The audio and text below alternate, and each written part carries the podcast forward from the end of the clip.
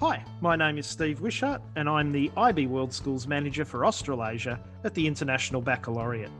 For this episode, IB leaders share their experiences in placing a higher priority on dealing with individuals and relationships across the community. They also discuss how they build positive school cultures which look after the well-being of all. We are joined by Darlene Fisher, host of our Leadership Podcast series, and IB leaders Frank Brashier, Head of School at Goldcrest International, Chris Wright, Director of Education at Woodard Schools UK, Cheryl Keegan, Principal of Ningbo International School, and Angela Meikle, currently IB World Schools Manager and former Head of Elementary at Hanoi International School.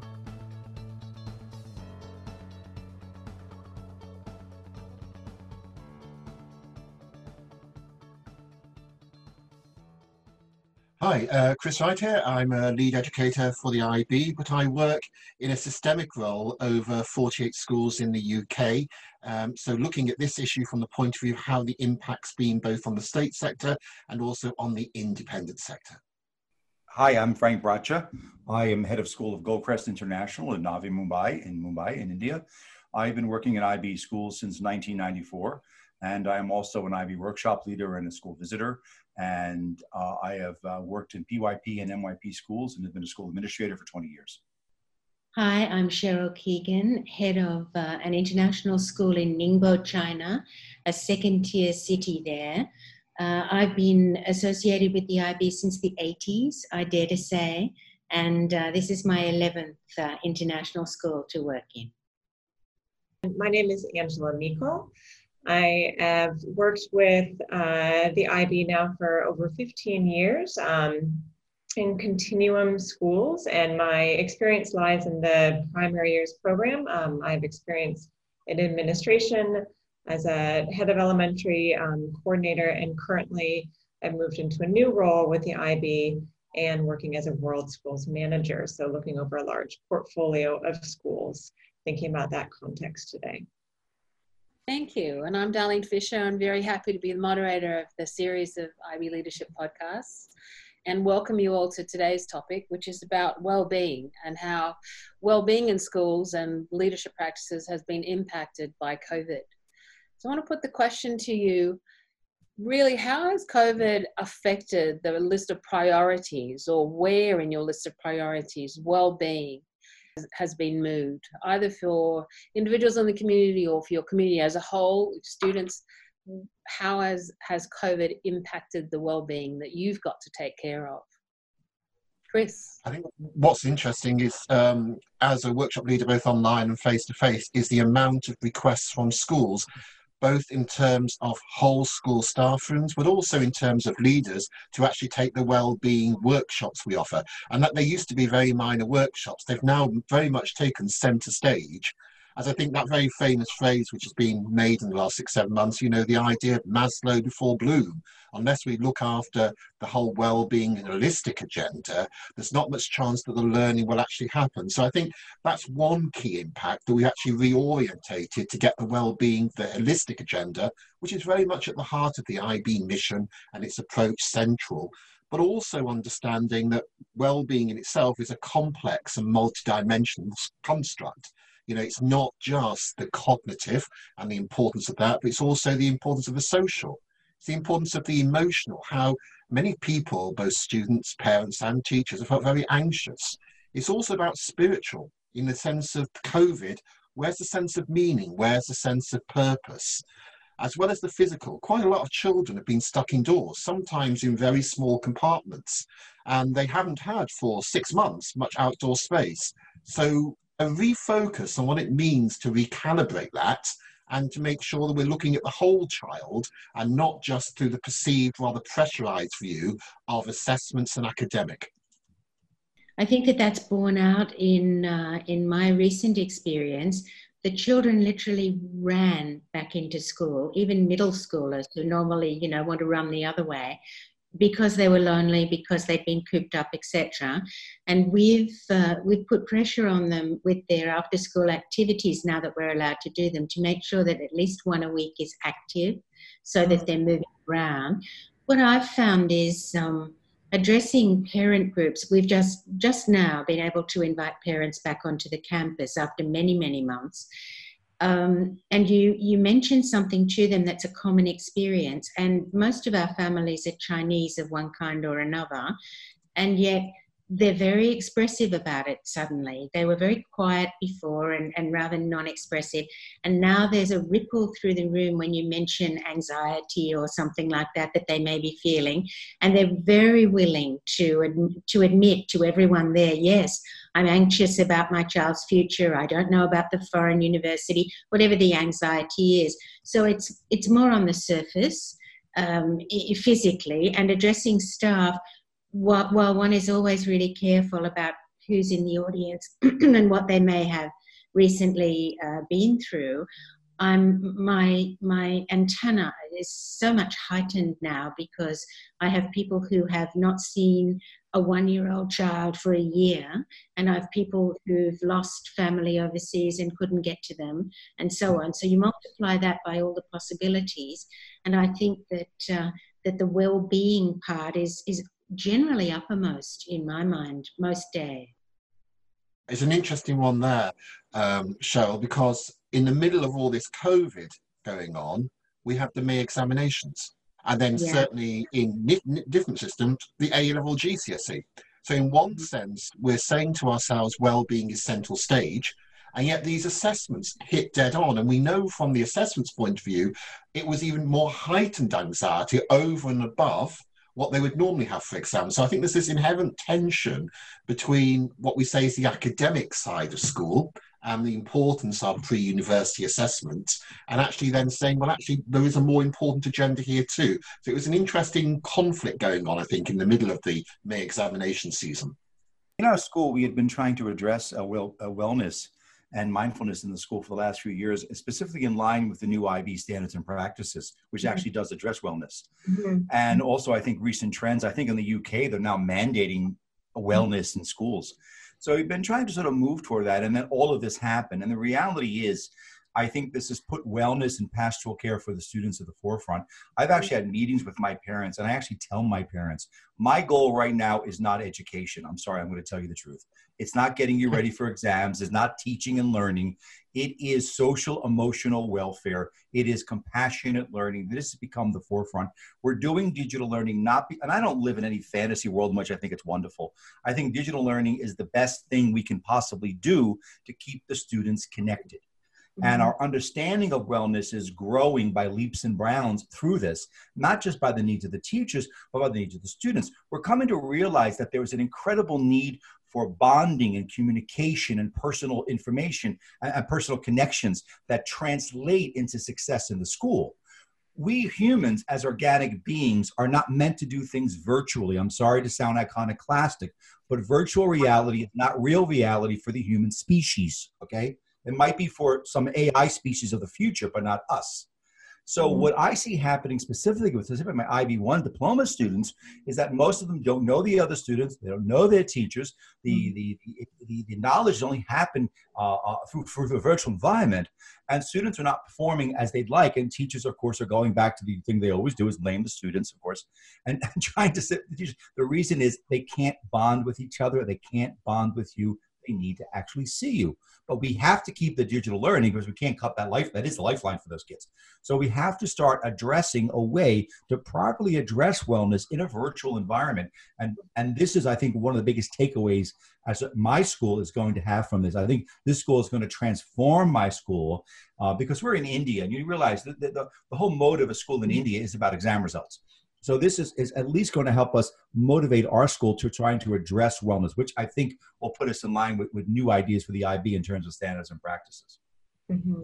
Thank you so much. Angela. There's so much to take in. Um, I was reflecting on when um, our, I was a previously head of elementary in Vietnam and we closed in February. So we didn't have anyone who was ahead of us in, in leading the experience. Um, and so in transitioning to a virtual environment very quickly, as, as everyone did, um, you know, we began with um, just starting with the academics because that's where the parents said, well, this is where you need to start. Um, we need to make sure that we don't, you know, lose any of these this progress. Um, and and equally, teachers were concerned that they didn't want to lose the, you know, the quote gains um, that students had been making by that point in the year. And, and very rapidly, as our adrenaline wore off of setting up the platforms and firefighting, and we became stable in those in those systems, um, what we had to course correct for and adjust was building in time for things like setting up just things to make sure that the connections and the relationships could be established. Because when you're only coming onto a call to do a number talk for mathematics, it doesn't allow the space for students to keep connecting. So what we did was we had to restructure our timetables and equally make sure that parents understood that this is because your children cannot get together for play dates right now. Um, we see that they want to use the chat feature for social purposes. So we had to make sure to, to add that into our schedule. And it was, I would say, just as much, if not more valuable sometimes than as you were bringing up, Frank, about, you know, the, the quote academic time, because it really provided then the foundation for which they could do other work. It certainly sounds from from the conversations here that's in line with what we're hearing uh, across the media that well-being is a much higher priority than it ever has been before for leaders and teachers in schools to look after. And you just mentioned a couple of examples angela of how that was being looked after by stu- for students. Could i ask you to, to talk about any of you examples of ways that you were building and looking after well-being for students or teachers during this time? What are some of the examples that you could share with others that they could perhaps pick up if they haven't already done themselves? Cheryl? I'm in a large uh, chinese campus with a foreign language school and the international school is a little bubble on the side um, and i'm changing the culture through this uh, epidemic because we've uh, renegotiated rooms to to have separate staff rooms for eating because suddenly no one's allowed to eat in any other space. And so it's allowed us to buy lounge furniture and occasional tables and all the things that make a space comfortable and dictate that each of the five sections of the school must have a staff room where people can gather and hitherto that was not not cultural at all. You know, uh, the Chinese side of the school eat in a very large dining room, which doesn't always suit a mix of our foreigners and our bilingual Chinese. So that's been uh, that's been a gift. But the other thing is. Um, we've been much more aware of, um, as Angela said, of scheduling, and the scheduling has uh, has changed to be encompassing um, some time, some space, some reading time, some downtime, etc., a little more than it normally would have. So that, in fact, face to face teaching is down a little in terms of minutes, but activities in a group and bonding activities are up. And I think that seems to be benefiting everyone. Yeah, I'm hearing quite frequently that comment of less is more when teachers are talking mm they're trying to achieve. Chris? I like you use the word culture, um, Cheryl, because just the way we do things around here, and you know, Frank talked about that change between uh, the refocusing on the well-being being centre at the core of what we're doing. And I think for, for some of our schools, that, that's quite a cultural change um, especially both in the parental culture. Frank also referred to that very high aspirational parental who thinks they go to school to get a just the academic, but also I think teachers and, and also leaders. How do you change the culture of school where some teachers may have perceived it as quite a judgmental culture? They're always being held to account. And how do leaders and how do staff rooms feel supported? And that's quite a cultural change, especially in certain national systems where teachers feel very much that and how do you i like your idea of the moving away from your very large canteen situation um, to small groups because one of the wonderful things which i think happened in in the emergency remote learning was the way that staff reached out and collaborated mainly online I accept all that. They formed great networks, and so did leaders. So, how do we create that more collaborative, um, small, supportive culture within our staff rooms where people can feel supported by each other. And you know, Angela, you mentioned social chat. Well, I've got a daughter who's 14, and she discovered social chat amazingly. And you know, where's the culture there? It, before that, it was all about are students allowed to take phones into schools? You would never ask that question these days. I mean, it's, a, it's like it's a completely different question, where a recalibration. You've got to think very seriously before you tell a kid not to do social chat these days. Uh, I think there's some great challenges there about how we build that supportive, non-judgmental social culture as a basis for all that we're doing. Thank you. Frank? Well, I think, you know, echoing both what Cheryl and Chris have said, uh, basically, I think one of the great takeaways we've had in terms of addressing wellness was to grant our teachers greater freedom in managing the school. I mean, I'm an historian, so I have to make this historical analogy. It's like battlefield promotions. And there are staff members who you never, I must be honest with you, staff members you never realized had leadership or pedagogical leadership capacity that have jumped into this fray and have taken things and have aggressively contacted me and demanded we make certain changes in certain ways and led the teachers toward that.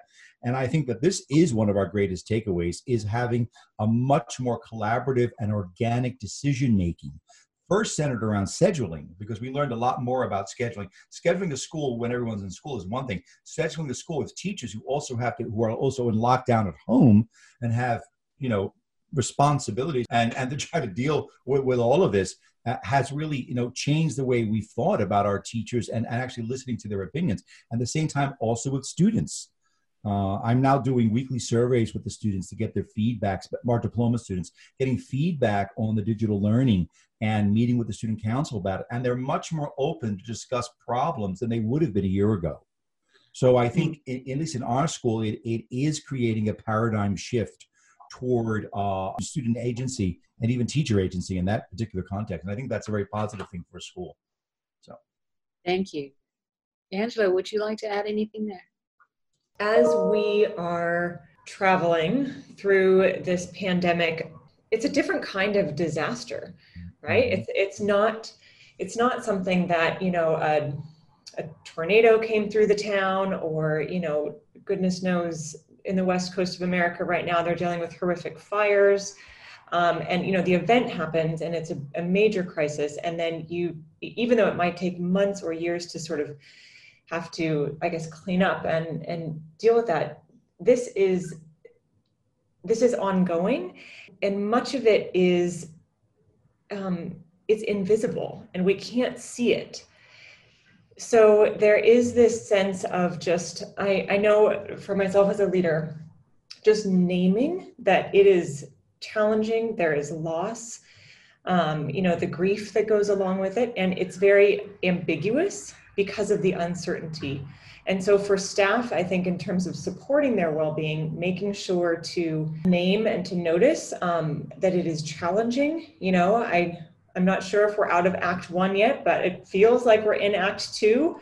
Um, and at some point, there will be an Act Three and there will be resolution. But right now, we're, we're really in a messy middle stage of this. And just being able to articulate that for staff that it's it's okay if you have hard days and this isn't easy, but we're in it together, sort of um, collectively, I guess you could say. It's a historical time maybe to go to what you were saying about being a historian we are living in historical times so just making sure for staff that they can speak up and advocate for themselves when they notice that they're feeling all the feelings that we are right now. Absolutely. Cheryl. Um, I'd like to suggest that a lot of this is also to do with identity, because when they were sitting at home, often by themselves, our students did feel that their identity as our students uh, was slipping away from them. And teachers at all levels, because we had people from two years old to 20 years old online for months and months, and at all levels, the teachers said that the uh, the most welcoming thing was to see lots of faces on the screen and remember the group and so on and do different things like that even at the IBDP level. We have not been able by law to insist that children wear uniforms until covid and suddenly now we're able to and we we're really being stringent about that. And to be honest, they really like putting on that sign of identity. And recently, we've just ordered some polo shirts and some warm jackets for the teachers, not because we want them to wear a uniform, but just that we think we're quite excited about being able to give them something that bonds them and that, you know, corny as it may be, it will enhance their feeling of a group because all of us are looking at a world that's rather more fragmented and, and where our identity as national citizens is rather unsure because borders are closed or because of lots of reasons, really. So I think it's really important in a, in a real way, in an authentic way, to grab at the identity that you can and to reinforce it. Mm. It's an interesting perspective, there uh, that focus on identity. I, I was going to mm comment, I guess, on the idea that on the comment that's coming through is that there was a lot more conversation with teachers. Many heads were saying that they've spent more time interacting one on one with teachers. And I guess also that has been a requirement of working with students.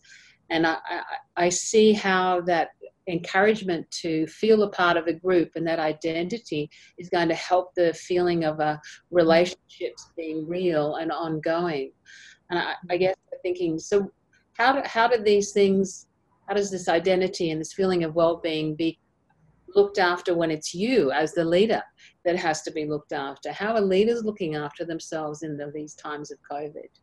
Uh, it's interesting because you know the 48 schools I, I work with um, the most important thing is to treat them those 48 head teachers those 48 principals as a group in themselves as a group that have to be looked after and also molded together.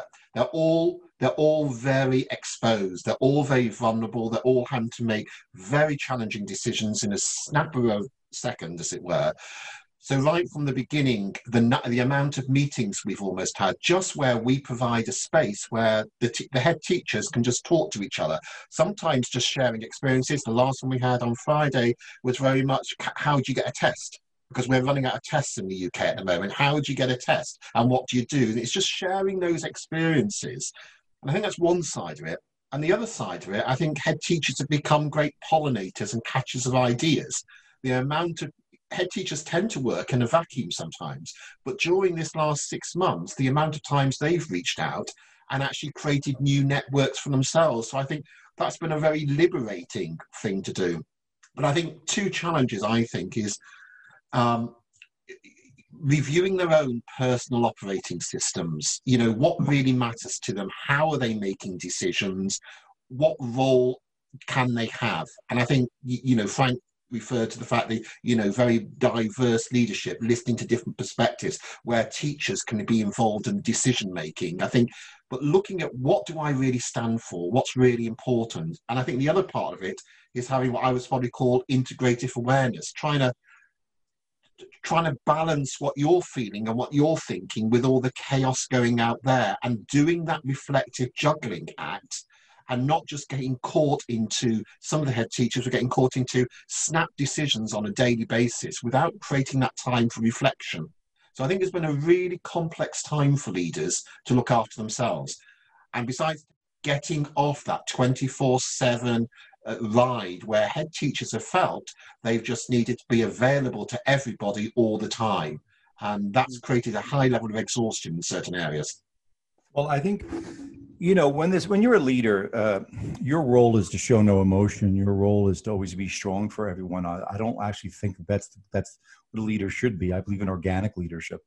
But when this happened, everyone turned to me, you know, to be the leader. And believe me, I had my own anxieties. My daughters are in the UK, my wife's in Norway, I'm here. So we were all separated. So there was a lot of personal anxiety going on in my life, but I couldn't show that to my staff or my students, of course, because you have to be strong for them. And there was, uh, just like Chris said, there were teachers contacting me 9, 10 o'clock at night, wanting to meet with me, team to discuss things. And at first, I did all that. And as time went by, one thing we have in India, we have a wonderful IB Heads Association. And we have not just a WhatsApp group, we have Zoom meetings all the time. We're all friends with each other, a number of us are. So we start to have series of online cocktail parties and things like that, and meeting with our fellow heads. And sometimes some of our heads would do webinars or workshops on things like wellness. And other times we would just discuss our feelings about stuff.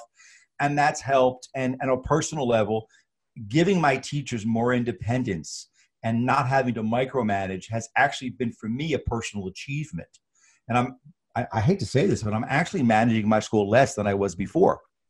And as we've into the new school year, it's more of people more calm reporting to me. And because uh, we're we're sort of in a lockdown. There's a lot more socializing going on. I must be. I, have had more. I, I I love to cook, so I've done more dinner parties in the last two months. Than I've done the last two years, and so there's been a lot more socializing. A lot more of the other heads coming to our house and having dinners and discussing. So there's you know people have more time. We're not traveling two hours a day getting back and forth to work. So there's a lot more time for people when they can get together to be more human. So in this pace now, especially in India where the lockdown is sort of starting to end, even though the schools are closed, uh, our ability to communicate with each other is proving to be very successful, strong for me, my own personal wellness, you know. And also, to be honest, my teachers and my students, in their own way, have held me up emotionally. Uh, because getting those chances to meet with them and those teachers could sometimes be almost very emotional for me when I would have a meeting with all you see all their faces on the Zoom. We did it. We did a graduation, a virtual graduation, which was wonderful because it cost absolutely nothing. It was the first graduation ceremony we had that cost me nothing. So that was really good. But it was actually very well run because the students ran the whole thing. And it was like the students saying, thanks to the teachers for all you did for us. And it was very rewarding. And that's why we are all in the education business because that these are the rewards we get. You know, business people don't have that joy that we have. So those things, I guess, hold us up. What I'm he- hearing is that people are sensing a much deeper need and, and value for personal relationships and uh, heads and leaders have actually made many more connections and mm-hmm. collaborated much more than they would have in the past and i would imagine that that's something that's going to go forward mm-hmm. into the future um, as a way of, of, pulling this together and, and thinking and reflecting on the impact of COVID. Can I ask what what do you think are some of the takeaways that the specific takeaways for schools and leadership that come out of the that are related to wellness and well-being? What are the things you want to keep, really keep and sustain in your schools that are coming out of uh, the experiences we've all shared? Cheryl? I think um, the notion of full service when uh, we, like Angela, we uh, left school in February. And so we were some of the earliest in the world to close down. And as a result, um, one section of my school, a North American program, where they tend to go to Canada, um, the graduates uh, have been at home learning online before they go, and they're not our uh, our best students. They're our rather challenged students, and out of um, out of about forty of them, nine have already given up online because they can't sustain it. And so I'm uh, I'm trying to uh, get a, a, classroom and space ready for them should they want to come and, and learn at school, even though they've graduated, until they can go to university. And that it, it's part of that notion that there's a lot more service that we can offer than just exam results. You know, as Chris was saying, I, I think we I think this will help us to be more full service places so that you know the people people can come to us and and get a, a variety of solutions and and maybe not all you know outwardly academically successful and maybe not all recognizable by everyone but as long as we take care of them in our various ways both staff and students and families i think that's really what we're about and i think that the new the new notions in the ib the agency and the new standards and practices again, you know, are looking that way. And I think that um, it's come at a time when we needed to reconsider and we're forced to reconsider. So, in a sense, it's, it's uh, not terrible.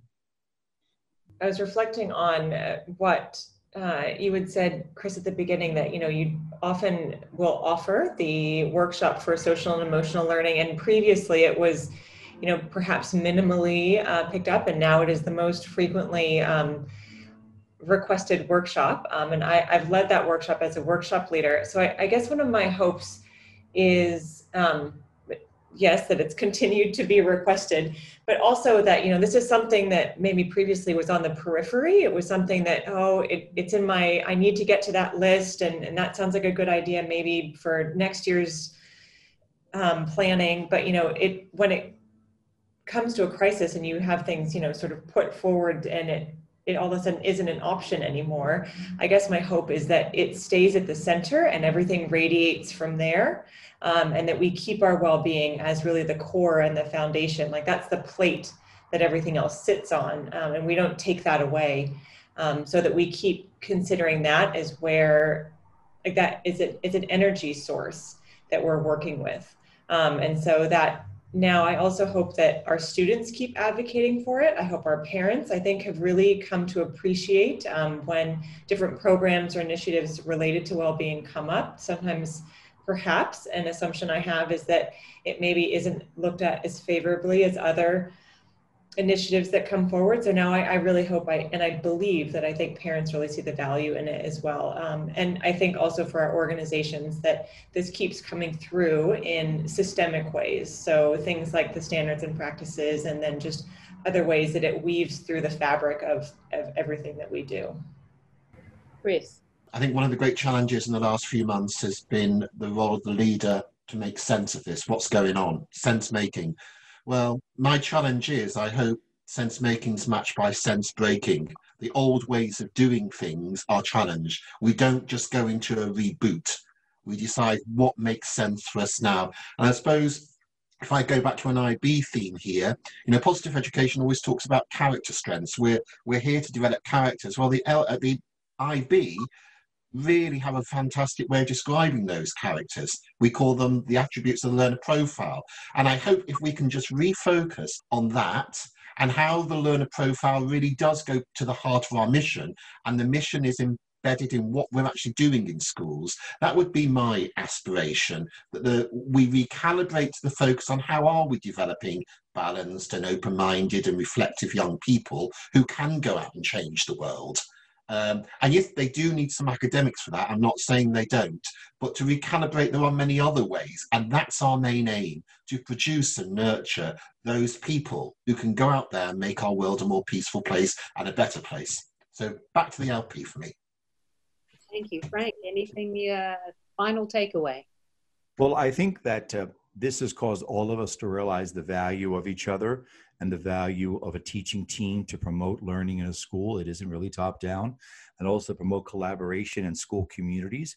And I think specifically, as our colleagues have said, it, I think it will lead us to make wellness more to the center of our teaching and learning, which I think will, would, of course, be the best takeaway that we can have if we can sustain that. And I think we will. I don't think we'll ever be able to go back to the past. We'll try, but we'll never be able to go back to where we were a year ago. And that maybe could be a good thing. So, in terms of teaching, you know, if we move schools to wellness, emotional learning, compassionate learning, if we move the need for professional development to address those things, that would be very good for any IB school, any school in the world. I think there's a very strong feeling that that we need to make sure, as much as possible, that well-being is uh, continues as an important focus mm-hmm. of all leaders within schools and teachers within schools, and that it becomes a much more higher profile part of discussions about what is the learning that's going on in our school and how do we encourage and support the well-being of all community mm-hmm. members.